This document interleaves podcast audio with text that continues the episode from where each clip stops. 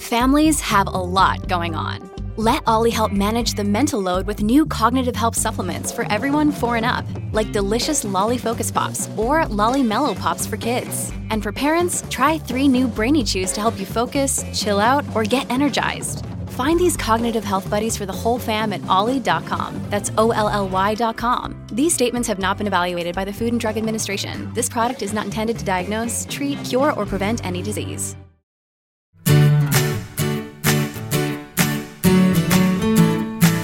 Hi, everybody. This is Phil Town, And this is Danielle Town. and welcome to the 300th Invested Podcast. Ooh. I always like to say what we do here in case you just jumped in, but oh Lord, if you haven't figured it out by now, but okay, Go back to will. episode one.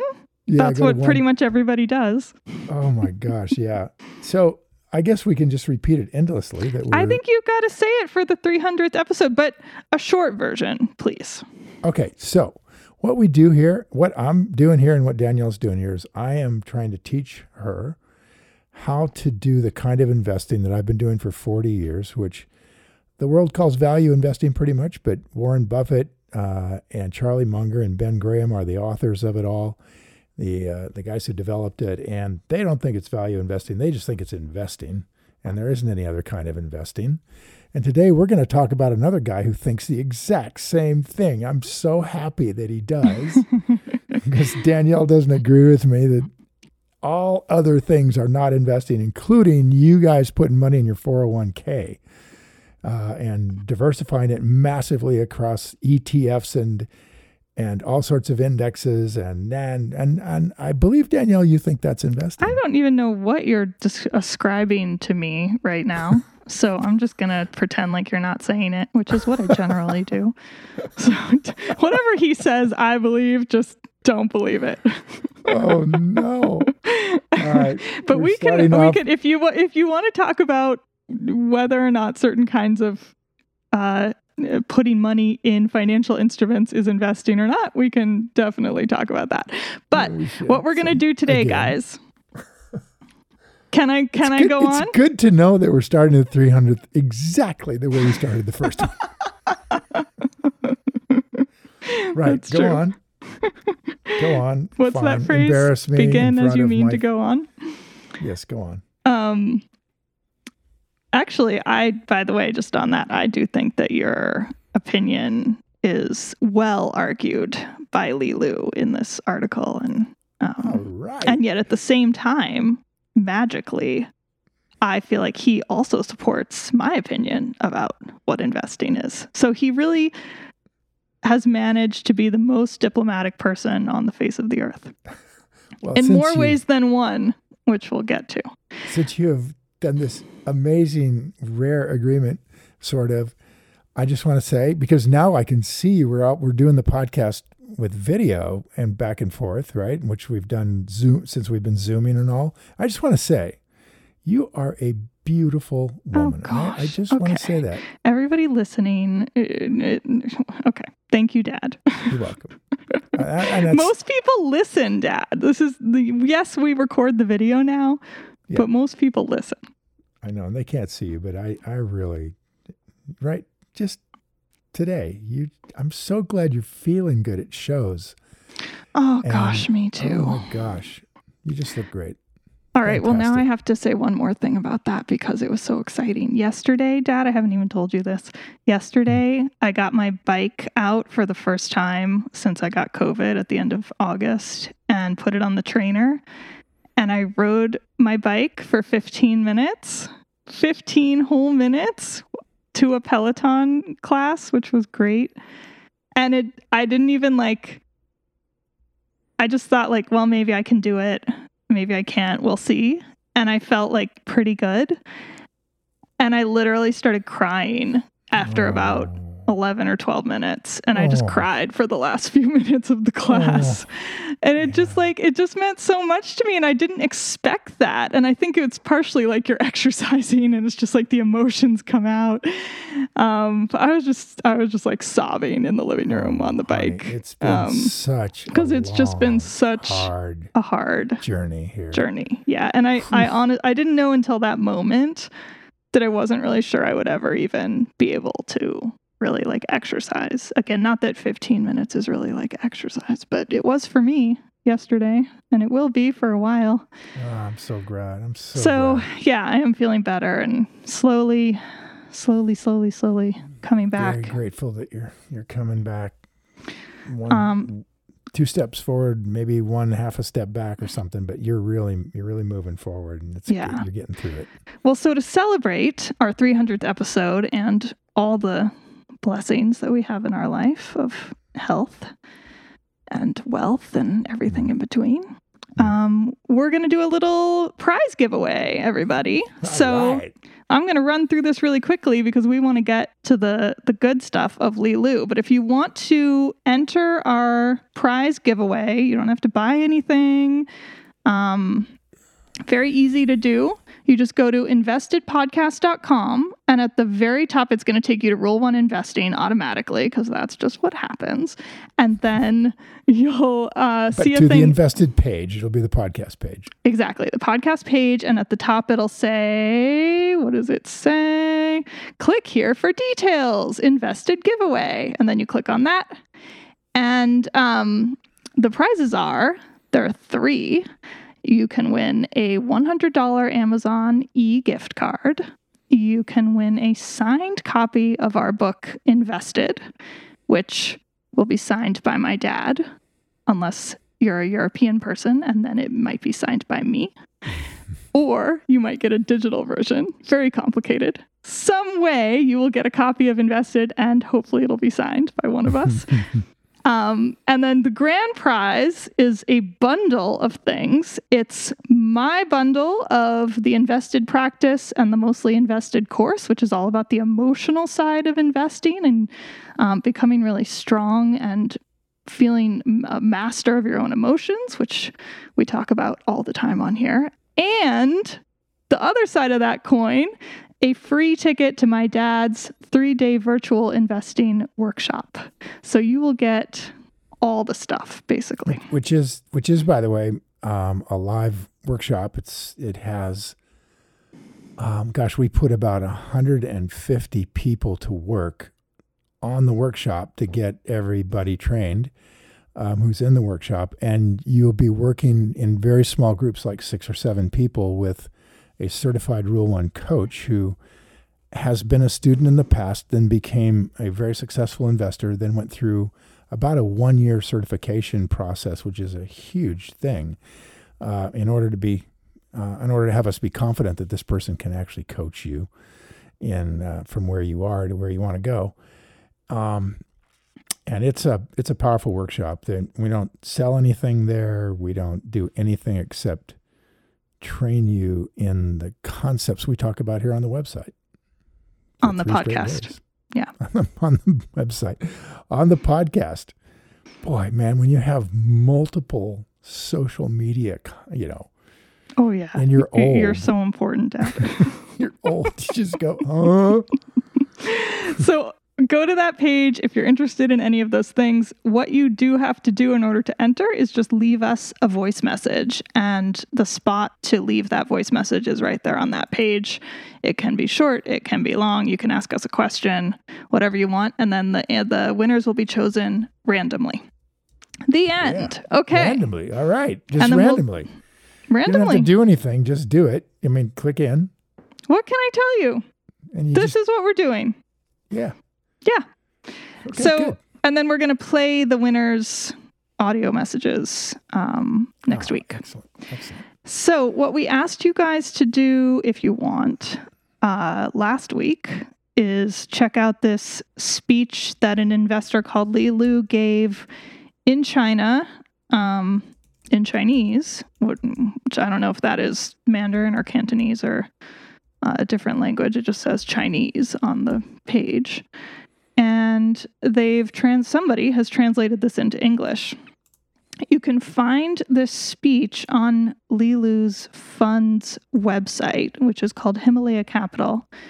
And if you go on there, if you're interested in reading it after you've listened to this uh, podcast, you can go on there and go. Oh gosh, I don't have it in front of me, but click around. It's like it's like resources or something like that, and um, and the speech is right at the top, and it's called "The Prospect of Value Investing in China." It was from October twenty third, twenty fifteen. So this talk, um, Dad, you started telling me about it last week, and you were talking about it in the context of only one part, which was the various um, financial assets and what the growth over time has been comparing um, cash, stocks, gold, uh, GDP. But I really wanted to read the whole thing because it sounded so interesting. And I'm so glad that I did because. Yeah, did you read all the stuff about the integrity of a financial advisor and. Of course. How, I mean, it's shocking when he when he puts it the way he puts it to this group of people who presumably are going to go out and advise people about investing, and um, and of course, Li Lu has our uh, you know shares our view. He learned directly from Buffett and and is I think a very close friend of Charlie Munger. I think he lives in Pasadena in order to be near Charlie. I think he lives in Seattle. Oh, he might have, he might be. I yeah, okay. I, I really don't know, but um, he presents this view to these Chinese students that I think is so right on. That basically, of all the professions you could get into, of all the things people could study to be a professional in college, right? You can be a dentist and you can be a car mechanic and get certified to do that in in a training school. You can, right? Any place where you really have a professional credential. Everyone understands their products deeply. I mean, that's what they do, right? I mean, I, I have a professional come over here as a good friend of mine to take care of our heating and air conditioning systems, and you know, he's investing in Carrier. I mean, he, I mean, he deep, deep into his own subject, mm-hmm. obviously, mm-hmm. except for financial advisors who Li Lu correctly asserts know nearly nothing about what they are putting people into. Hmm, it's just that's amazing. an interesting take. That's not the take. Uh, that's not the take that I uh, that I got.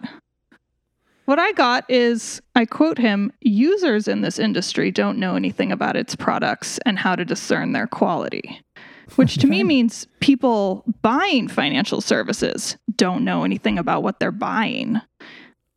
But you took it the other way. Uh, yeah, I don't have it right in front of me, but yeah, I I read it that he was basically saying if you know financial advisors by and large are salespeople. They're trained as salespeople they don't know what it is they're they're putting people into, and as a result, you end up with this in what what people call investing um, that financial advisors do for you is simply spreading your money all over kingdom come because they don't have a clue about yeah, how to actually I'm invest. not sure that's what he's saying. I mean, he goes on to say um, he compares it to a car owner, a restaurant goer, a hotel guest. So he's not talking about people who operate the hotel, people who operate the restaurant, people who make the cars. He's talking about people who buy who buy the services. He says a car owner, restaurant goer, hotel guest can pretty much tell how good the product and or service is once he experiences it. However, this is not so in the asset management industry.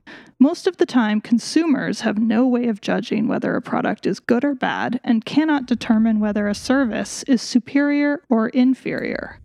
Uh-huh. And I really, I really uh-huh. like. Except grab- you forgot the next sentence.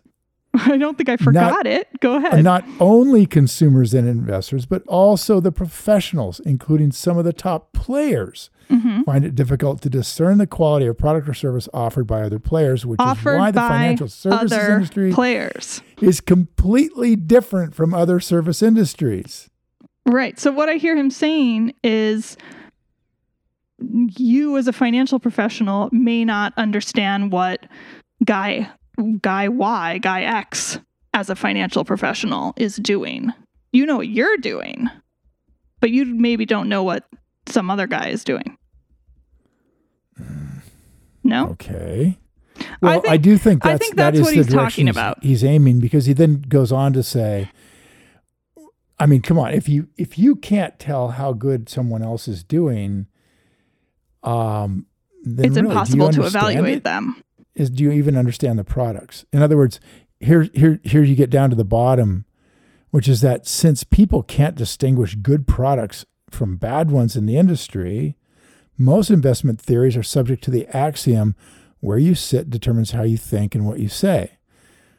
So he, he's basically saying people don't know what they've got. You, they don't know a good thing from a bad thing.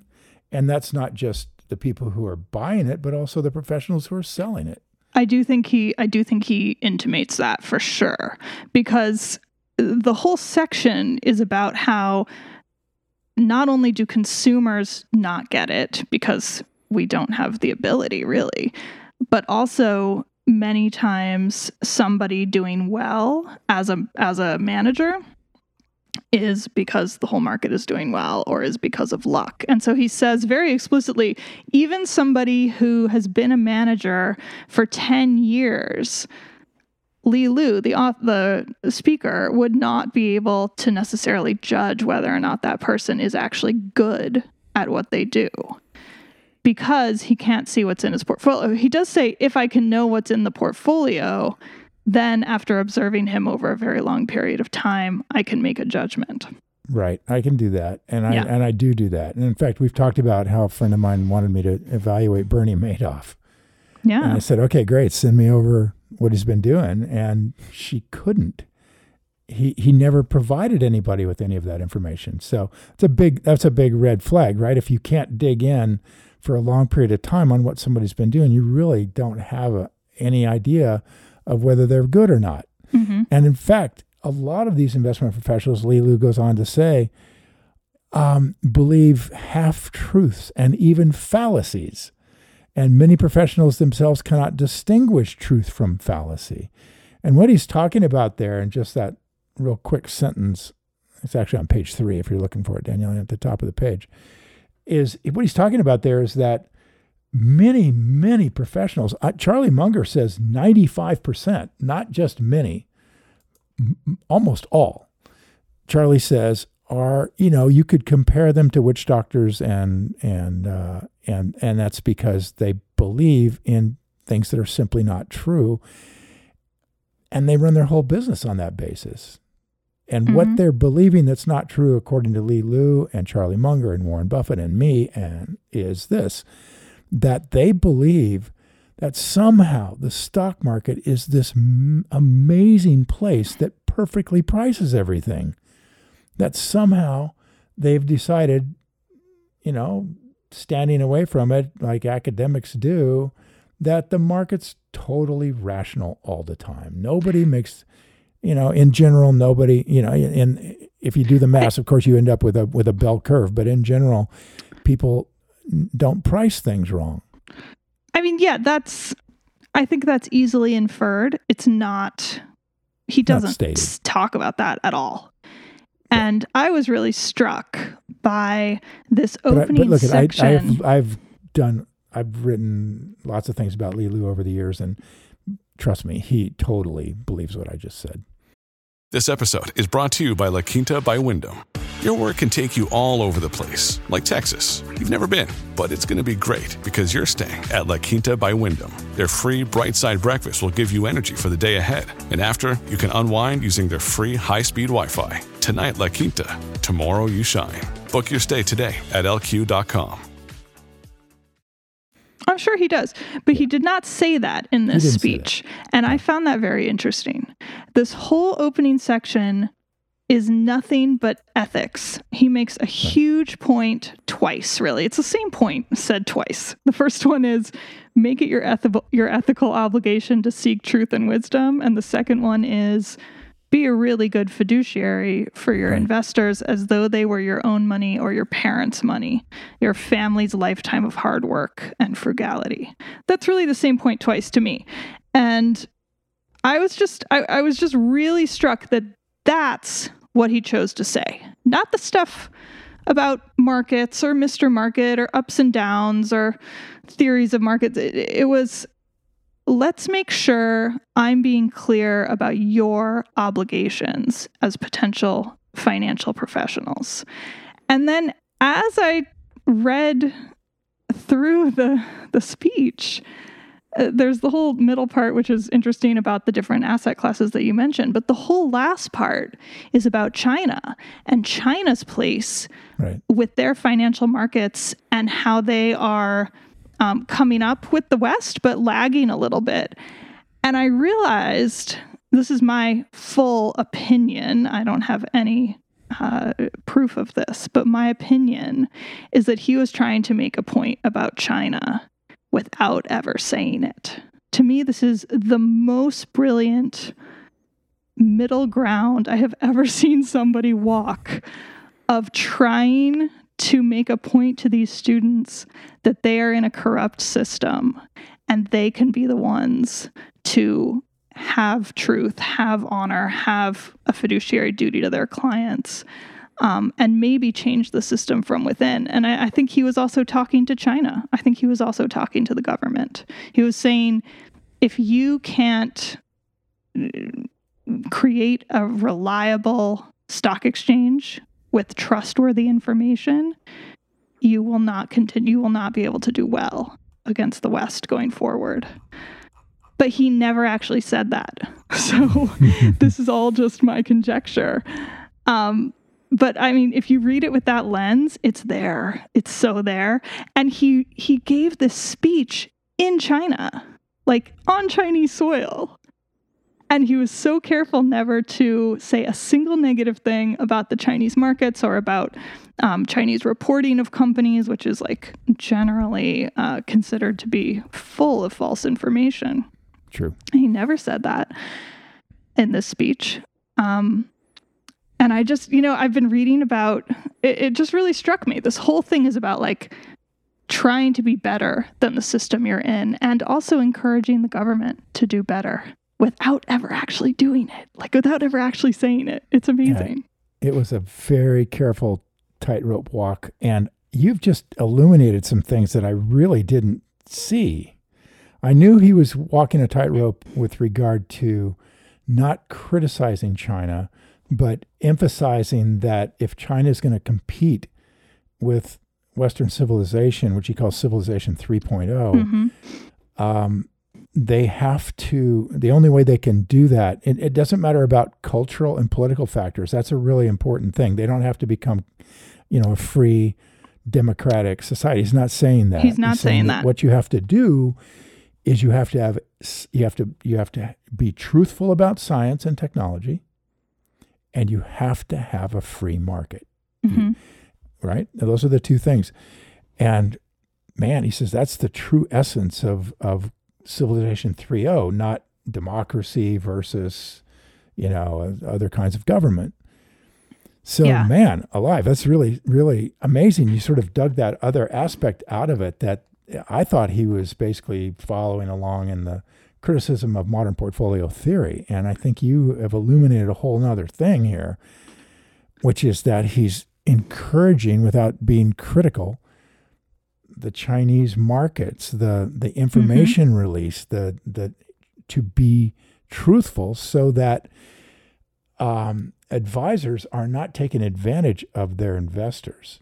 Mm-hmm. Um, Precisely. I think. I mean, this is my opinion. Really I don't cool. know if this is what he I meant, didn't but see that, but I see it now. But you know where it, like the first part, I was like, wow, that's really interesting. Like, way to really hammer the ethical part of it, and then, um, and then I got to the last part, and to me, the thing that jumped out when he says he calls, he divides history, uh, or a different professor divided history into three. No, he says I divide human civilization into three eras. So he says we're in the third era. Mm-hmm. And as you just said, the two causes of us being in this very high growth third era are modern science and technology and the free market economy. And I read that and I just thought, like, isn't he missing an entire third element, which is reliable government and reliable stock exchanges? Or not even stock necessarily, but reliable exchanges of investors? I mean, he considers Civilization 3.0 to have started around 1800, which just happens to be right when the New York Stock Exchange got going. Right. And turned what was exchanges in Europe, which were filled with misinformation and no regulation. And I'm not saying the New York Stock Exchange started out perfect, but they got regulation going quickly enough to make it trustworthy amongst investors. And I, I just see that as a huge component of the free market economy being able to be monetized in this very high growth way. We can even see it in the last few years. I mean, we were just talking about this last time. Few years, let's say last 10 years, with the internet and with individuals, retail investors, us coming in and buying more and more of, of stocks and companies. And the huge difference that even just that influx of money has made to the growth of the stock market. Mm-hmm. Um, and so I think I pers- this is my opinion that's a huge third component of yeah. uh, of his paradigm that he does not mention. And maybe that's because he doesn't agree with that, or maybe that's because he purposely left that out because it would have been critical of the Chinese system right now. And I think he's saying that even if China abandons their their movement right over the last 35 years or so from civilization 2.5 as he calls it where they are now, into civilization 3.0. Even if China abandons that, the iron law of civilization is that they can't abandon it forever. As you go to globalization, you have to go there. You you get drugged there. Hmm. Is kind of the way this works. Or you get left behind, right? Like he mentions, like North Korea.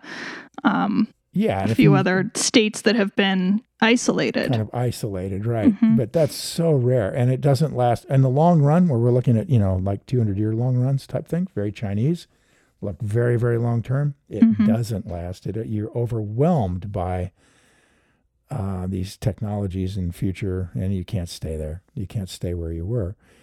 And so he's basically saying, as a value investor, you know, the kind of investing we talk about here as a value investor, you will reap the benefit of finding wonderful companies in China. He's talking to these Chinese guys. Mm-hmm.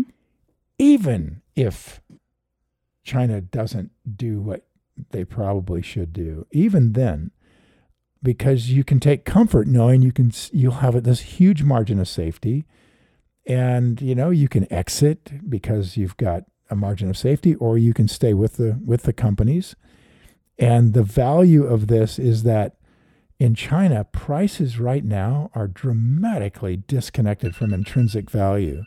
And that's that's just a wonderful place for us to go, right? I mean, if, if you're Chinese, you're in a you're in like a perfect situation to invest for the long term when everyone in China, it seems like, is on short term trades. Even the institutional investors are on short term trades and you end up with fewer competitors. You've got a higher probability of success than doing this in other markets. And so, yeah, I think that is like, what he's saying. Well, he's definitely encouraging yeah, them for sure. Definitely encouraging them.